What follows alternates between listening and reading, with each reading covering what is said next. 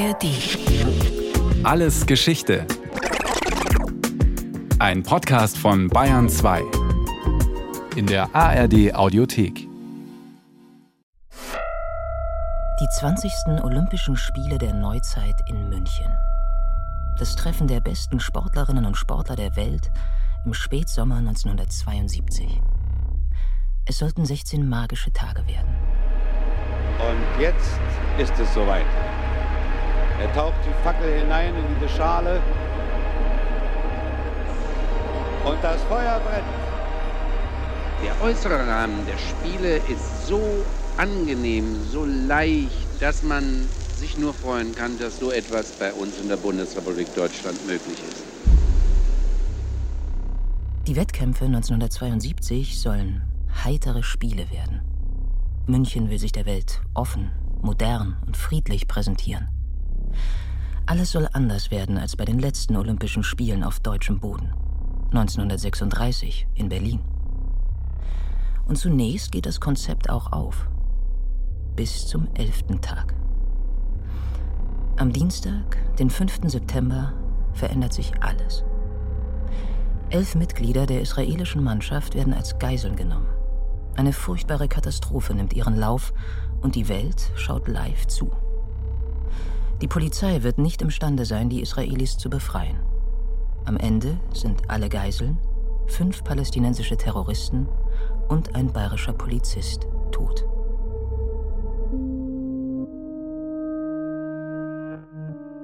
Die Ermittlungsakten sind heute im Staatsarchiv München gelagert. Manche von ihnen kann jeder einsehen, weil deren Sperrfrist abgelaufen ist. 30 Jahre waren sie unter Verschluss. Aber einige Ermittlungsakten sind bis heute nicht frei zugänglich.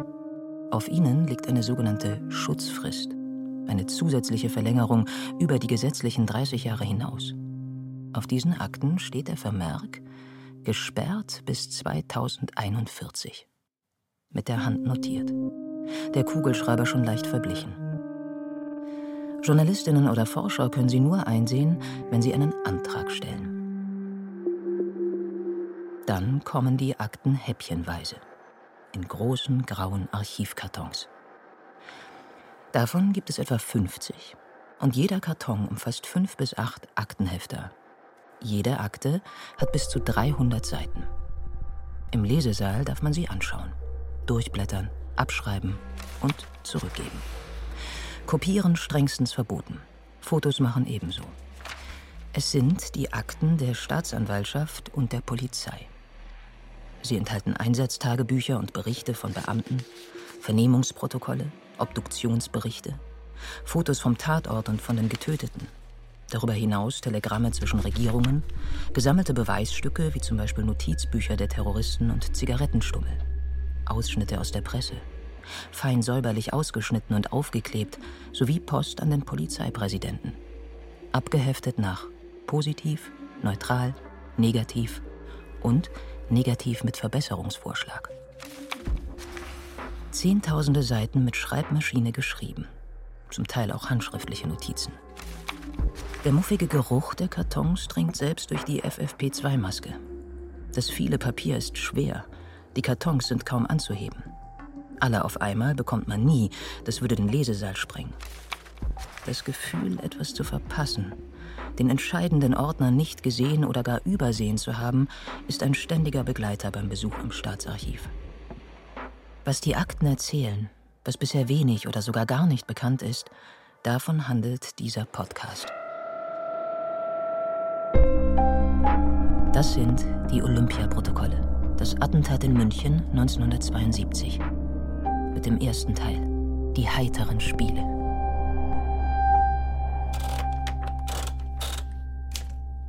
München, 11.09.1972 betrifft Attentate auf das israelische Olympiateam. Hier Ermittlungen in München, Eden Hotel Wolf.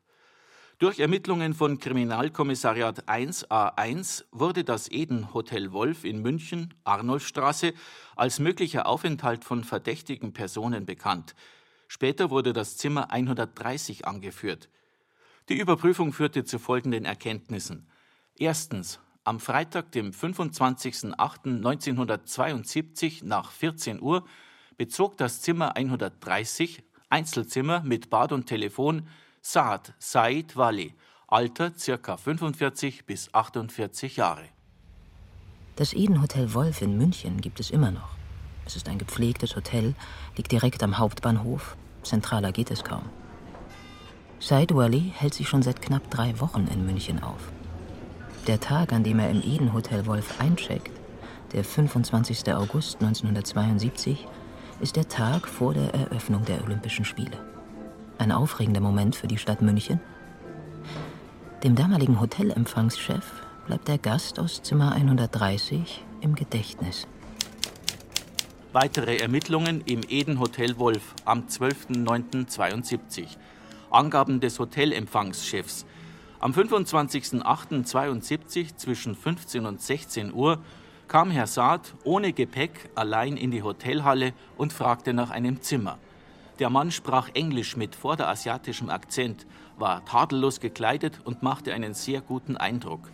Herr Saad gab an, er wolle sieben Tage bleiben. Er bekam das Zimmer 130 und bezahlte auf Verlangen von mir gleich DM 700 in deutscher Währung. Bar.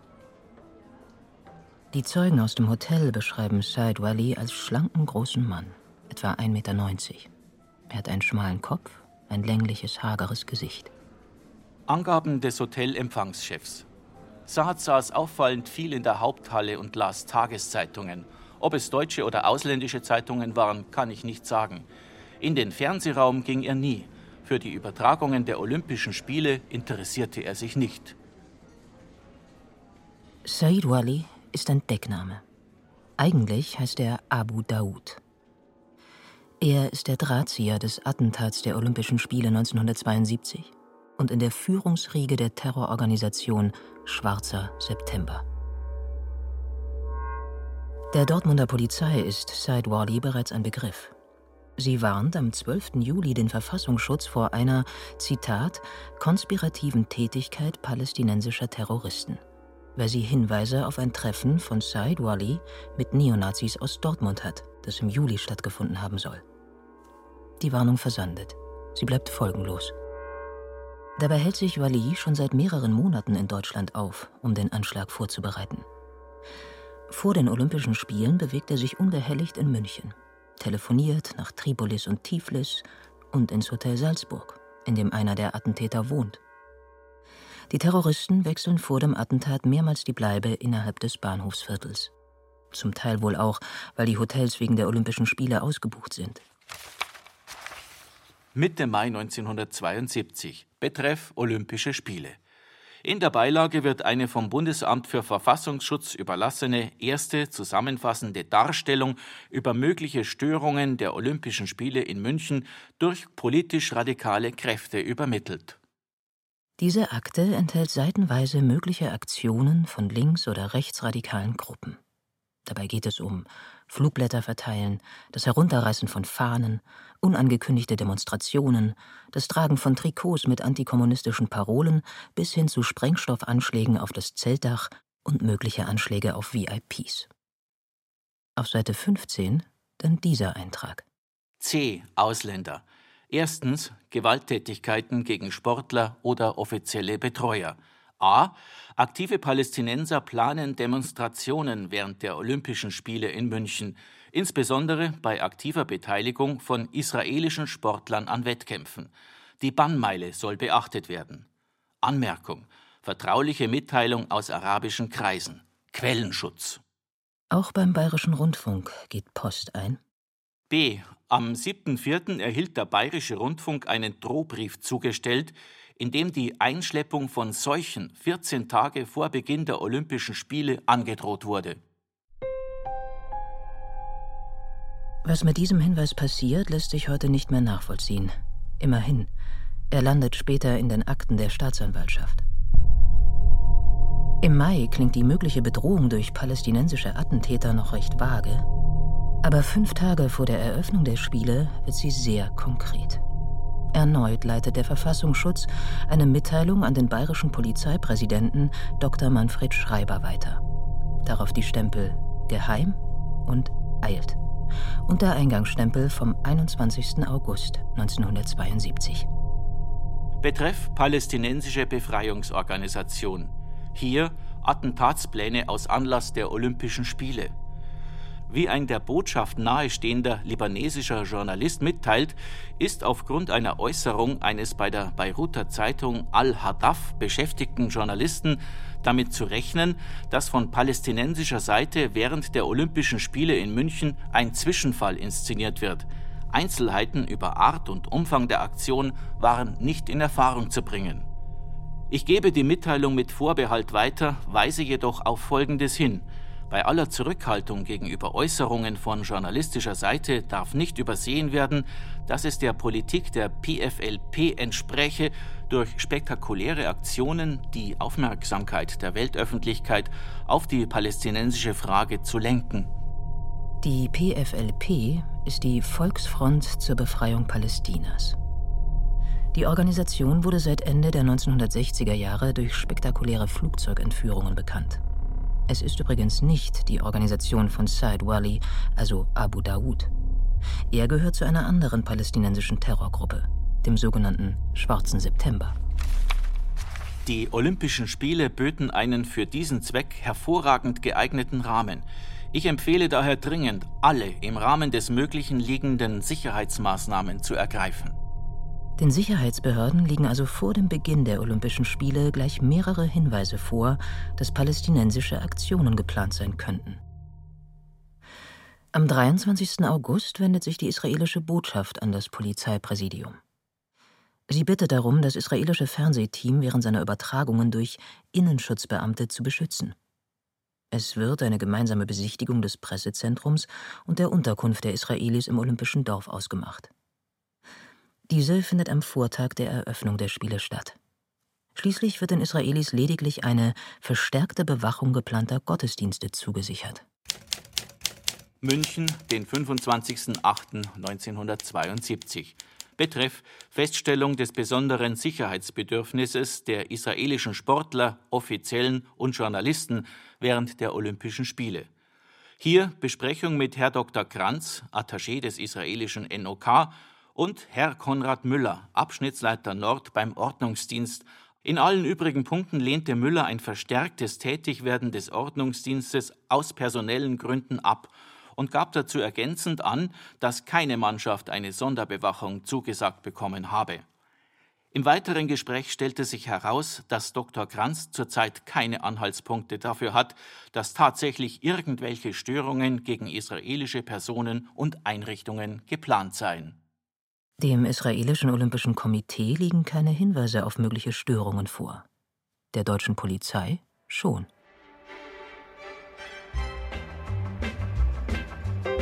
Und dann ist es soweit. Der 26. August 1972. Hier ist das Olympiastadion in München. Ich grüße Sie, verehrte Hörer, von hier aus überall, wo Sie uns jetzt zuhören in der Welt. Die Spiele der 20. Olympiade werden in wenigen Augenblicken hier beginnen und es ist ein wunderschöner Tag in Bayern. Die Sonne scheint an einem, wie kann es in Bayern anders sein, weiß-blauen Himmel. Dieses weit geschwungene, moderne Stadion, vielleicht verzeihen Sie mir den Ausdruck, dieses jugendlich anmutende Stadion, ist bis zum Rand vollgepackt mit 80.000 Zuschauern und alle sind sie farbenfroh gekleidet, festlich und voller Erwartung und diese Freude auf das, was kommen soll, überträgt sich auch bis zu uns herüber. Die Eröffnungsfeier ist ein großes, buntes Musical. Frei von Pomp und Pathos. Völlig neu in der Geschichte der Olympischen Spiele. Erstmals spricht eine Frau, Heidi Schüller, den Olympischen Eid. Im Namen aller Wettkämpfer gelobe ich, dass wir in fairem Wettstreit an den Olympischen Spielen teilnehmen und die für sie geltenden Regeln achten und befolgen werden. Es ist eine Eröffnungsfeier, die im Gedächtnis bleibt. Sogar Schuhplattler stehen auf dem Programm. Zu beschwingter Musik laufen die Nationen ein. Als die Mannschaft aus Israel das Stadion betritt, passiert das. Eine einsame Taube hat sich hier gerade losgemacht, offenbar aus einem der Körbe, die schon für den Flug aufgestellt sind, für den Flug der 5000, die verkünden sollen, dass die Spiele der 20. Olympiade eröffnet sind. Und diese Taube fliegt Symbol friedlichen Miteinanders in die Zuschauerränge hinein. Die Friedenstaube, die sich ausgerechnet beim Einmarsch der Israelis selbstständig macht. Und so eröffnet Bundespräsident Gustav Heinemann die Spiele. Ich erkläre die Olympischen Spiele München 1972 zur Feier der 20. Olympiade der Neuzeit für eröffnet.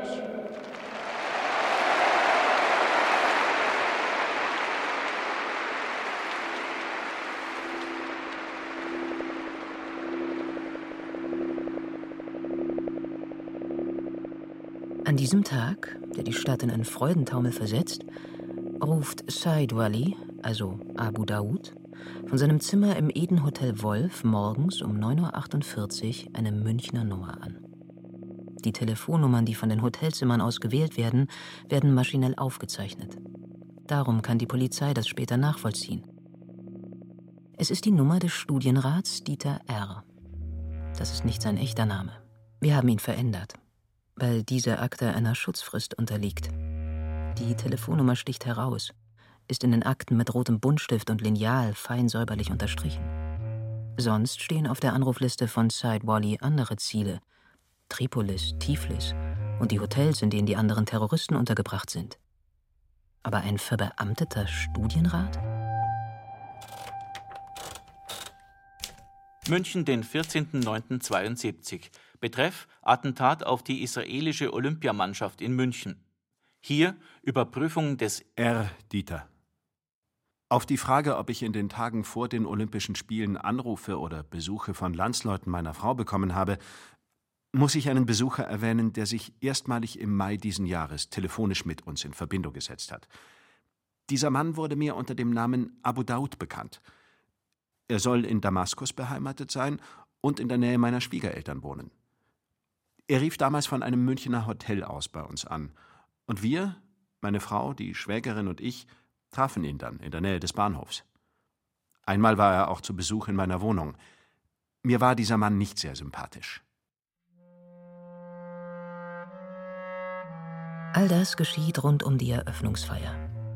Dieter R. spricht davon, dass er mit seiner Frau Annie und seiner Schwägerin diesen Mann, Said Ali, getroffen habe. Dass Dieter R. Said Wally bei einem anderen Namen nennt, nämlich bei seinem echten Abu Daoud, scheint die Polizei an dieser Stelle noch nicht zu alarmieren. Sie fragt nicht nach. Auch auf die Aussage, dass Abu Daoud bereits im Mai angerufen hat, geht die Polizei nicht ein. Auch der Grund seines Aufenthalts in München ist mir nicht bekannt. Und ich darf hervorheben, dass sein Besuch in meiner Wohnung und die Anrufe in erster Linie meiner Schwägerin galten. Ich habe sein Verhalten so verstanden, dass er aus nachbarlicher Kameradschaft heraus meiner Schwägerin bei der Arbeitssuche behilflich sein wollte und sich auch sonst um sie kümmerte. Die Schwägerin von Dieter R. wohnt seit Mitte August bei ihm und seiner Frau.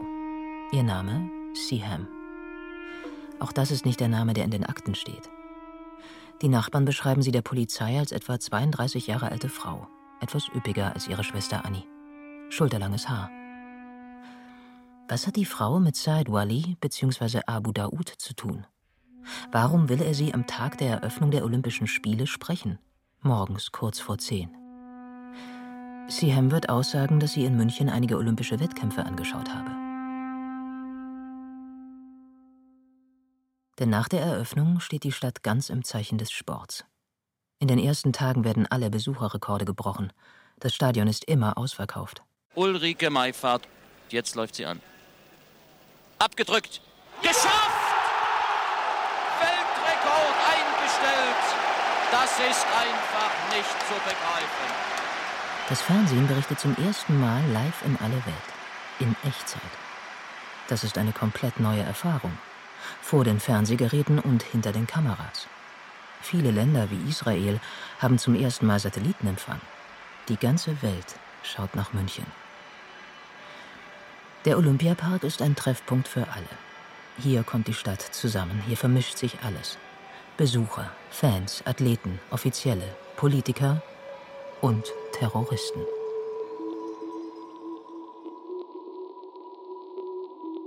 Das olympische Dorf, wo die Athleten wohnen, ist nur durch einen Zaun vom restlichen Park getrennt. Vor die Eingänge des Olympischen Dorfes haben die Väter Olympias den Ordnungsdienst gestellt. Es sind Beamte des Bundesgrenzschutzes und der Polizeibehörden der Länder. 250 Wachmänner, gekleidet in zivile Uniformen ohne Schießeisen, doch mit ehrfurchterregenden Sprechfunkgeräten bewaffnet. Wer die Athletenstadt betreten will, wird gleich zweimal kontrolliert. Doch auf Stacheldraht hat man gemäß dem Motto heitere Spiele verzichtet. Und die Maschen der Absperrzäune haben Lücken, so scheint es. Polizisten ohne Uniform und ohne Schießeisen. Ein Zaun, der leicht zu übersteigen ist. Eine Sicherheitslücke? In den Akten des Landeskriminalamts liest sich das so. Bayerisches Landeskriminalamt Soko K69075 Ermittlungsbericht Einlassberechtigungen, Umzäunungen. Beide Bereiche des Olympischen Dorfes sollten gegen lästige und störende Besucher abgeschirmt werden. Deshalb wurden Dauerausweise und Passierscheine ausgegeben. Das Dorf war von einem zwei Meter hohen Maschendrahtzaun ohne Stacheldraht umgeben. Eine lückenlose Kontrolle der Zutrittsberechtigten war nicht gegeben, da das Ausweis- und Sicherheitssystem nach den ersten Tagen mehr und mehr durchlöchert wurde. Dass Sportler, die nachts von Ausflügen in die Stadt zurückkehren, über den Zaun klettern, gehört bald zu den Spielen dazu. Im Olympischen Dorf wird eine eigene Zeitung herausgebracht, die Village News. Sie bezeichnet den Zaun als drahtige Sexbremse zwischen Männer- und Frauendorf, als Relikt vergangener Zeiten und fordert, der Zaun muss weg. In den ersten zehn Tagen ist das größte Problem nach Aussage des Münchner Polizeipräsidenten Dr. Manfred Schreiber ein anderes. Die internationale Gilde der Taschendiebe ist nach München angereist. Ein Phänomen, das wir seit Jahrzehnten all überall auf der Welt kennen. Wir nehmen Leute fest, in deren Pässen die Einreisestempel für sämtliche Großereignisse seit der Krönung der Königin Elisabeth äh, drin sind. Die Offenheit auf dem Gelände und in der Stadt kommt auch den Terroristen ganz gelegen. Sie mischen sich unter die Zuschauer der Wettkämpfe. Straubing, 13.09.72. Dritte Beschuldigtenvernehmung. Deckname Abdullah Sama Mohammed. Klarname El-Sesi Hussein. Nach der Volleyballveranstaltung sind wir den gleichen Weg wieder zurückgegangen. Und Issa hat nun zum ersten Male uns gegenüber von der Aktion in Einzelheiten gesprochen. Er führte uns an einen Zaun, der um das Olympiadorf errichtet ist, vorbei und zeigte uns dort ein Tor, das wir vor der Aktion übersteigen sollten. Er zeigte uns von dieser Stelle ferner ein Haus, das meiner Schätzung nur etwa 20 Meter entfernt lag, und zwar an der rechten Straßenseite. Issa sagte, dass in diesem Haus, und zwar im vierten Stock, die israelische Olympiadelegation mit insgesamt 26 Personen sei. Aus den Akten des Polizeipräsidiums München. Einer der Attentäter spricht. Acht Tage nach dem Attentat. Nicht alles, was er zu Protokoll gibt, lässt sich überprüfen. Doch dass er sich zusammen mit den anderen Geiselnehmern vor dem Überfall auf die israelische Mannschaft auch olympische Wettkämpfe angeschaut hat, gilt als gesichert. So auch am Sonntagabend, dem 3. September 1972. Diesmal sind alle acht Attentäter dabei, darunter Toni und Issa, die gemeinsam die Aktion leiten werden. Wir sind dann alle acht vom Marienplatz weg, wiederum mit der U-Bahn zum Olympiafeld gefahren. Es war gegen 19.30 Uhr. Im Olympiastadion haben wir dann alle zusammen das Fußballspiel Marokko gegen UdSSR angeschaut. Das Spiel endete 3 zu 0 für UdSSR. Während ich nach dem Spiel eine Toilette im Olympiagelände aufsuchte, ging Toni mit den anderen zu einem kleinen Berg und zeigte ihnen von dort das Haus der Israelis. Dieser Berg ist nur etwa 50 Meter von dem Tor entfernt, durch das man in das olympische Dorf kommt. Und während der Trubel im Olympiapark weitergeht, bereiten sich die Attentäter vor. Zurück im Hotel sammelt Anführer Issa die Pässe ein und gibt die Waffen aus. Jeder von uns bekam nun eine Maschinenpistole und eine Handgranate sowie ein Doppelmagazin ausgehändigt. Lediglich Toni und Issa behielten zwei Handgranaten. Außerdem bekam jeder von uns Zigaretten und Obst. Auch die Sporttaschen sind an uns verteilt worden. Ich bekam eine weiße Pumatasche. Ein kleines Verwegenheit. Am Montagabend, dem 4. September, bricht fast die gesamte israelische Mannschaft in die Innenstadt auf. Obwohl einige am nächsten Tag ihre Wettkämpfe haben, besuchen sie gemeinsam das Deutsche Theater. Der Israeli Shmul Rudensky ist dort in der Hauptrolle im Musical Anatevka zu sehen.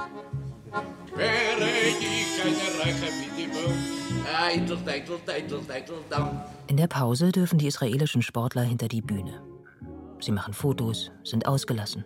Die Stimmung ist fröhlich. Sie tragen den Hauptdarsteller Shmul Rudensky auf Händen und dann wieder ihre Medaillenhoffnung, die Hürdenläuferin Esther Sharamorov. Die Mannschaft kehrt erst spät ins Olympiadorf zurück. Manche ziehen sogar noch weiter, bis in die frühen Morgenstunden. Sie sind nicht die einzigen, die nachts unterwegs sind. München, 6.9.72. Vernehmungsniederschrift. Hahn, Siegbert Hans. Verheirateter Posthauptschaffner. Ich bin Posthauptschaffner beim Postamt Merzig und für die Dauer der Olympischen Spiele zum Sonderpostamt auf dem Olympiagelände abgeordnet. Am 5.9.1972 hatte ich von 4 Uhr früh bis 12 Uhr Dienst. Ich kam zusammen mit sechs weiteren Kollegen mit einem Postbus vom Wohnheim. Wir waren gegen 4.15 Uhr noch etwa 40 bis 50 Meter vom Postamt entfernt, als wir bei dem nächstgelegenen Tor eine Gruppe von etwa zehn Mann dort bemerkten. Wir sahen nun, wie zuerst vier bis fünf Mann über das Tor, nicht den Zaun kletterten. Es wurden ihnen dann von den anderen große Koffer und große helle Sporttaschen, mindestens 60 Zentimeter lang, hinübergereicht. Während des Hinüberreichens der Gepäckstücke stiegen nochmal zwei bis drei Mann über das Tor. Es können auch vier gewesen sein. Einer der Männer blieb zurück und ging ohne Gepäck in Richtung U-Bahn-Station weg. Er verschwand schnell aus unserem Blickfeld, da dazwischen ein Hügel liegt. Dieser Mann, der den anderen über das Tor hilft, ist Said Wali, beziehungsweise Abu Daoud. Das wird die Polizei aber erst Monate später herausfinden. Bis dahin wird immer von acht Terroristen die Rede sein. Zurück zum Postschaffner.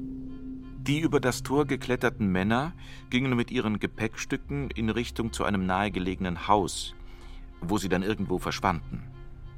Wir machten unter uns Bemerkungen, dass es sich wohl um Sportler handelt, die so spät heimkommen. So gegen 3.30 Uhr herum sind wir dann alle kurz hintereinander über das Tor gestiegen, weil innerhalb des umzäunten Raumes keine Leute zu sehen waren. Die Taschen wurden jeweils von einer Person dem anderen, der schon über den Zaun gesprungen war, hinübergereicht. Dies haben vier oder fünf Personen außerhalb des Zaunes in einer Entfernung von etwa 15 Metern beobachtet und sie haben uns zugeschrien, hey, hey. Wir riefen dann den Männern noch sinngemäß nach, hey, was macht denn ihr da? bekamen aber keine Antwort.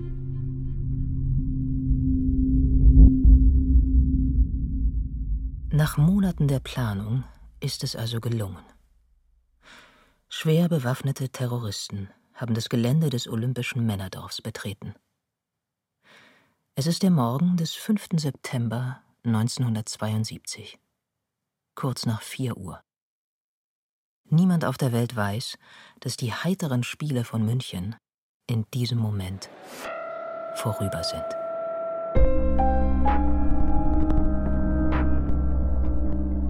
Das waren die Olympiaprotokolle das Attentat in München 1972 mit der ersten Folge. Die heiteren Spiele. Autorinnen dieser Sendung waren Eva Deinert und Yvonne Meyer.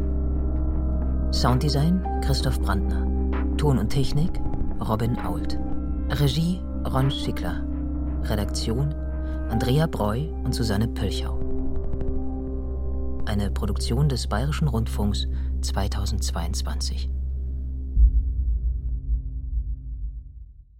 Wenn Ihnen dieser Podcast gefallen hat, empfehle ich Ihnen meinen Podcast. Himmelfahrtskommando. Mein Vater und das Olympia-Attentat.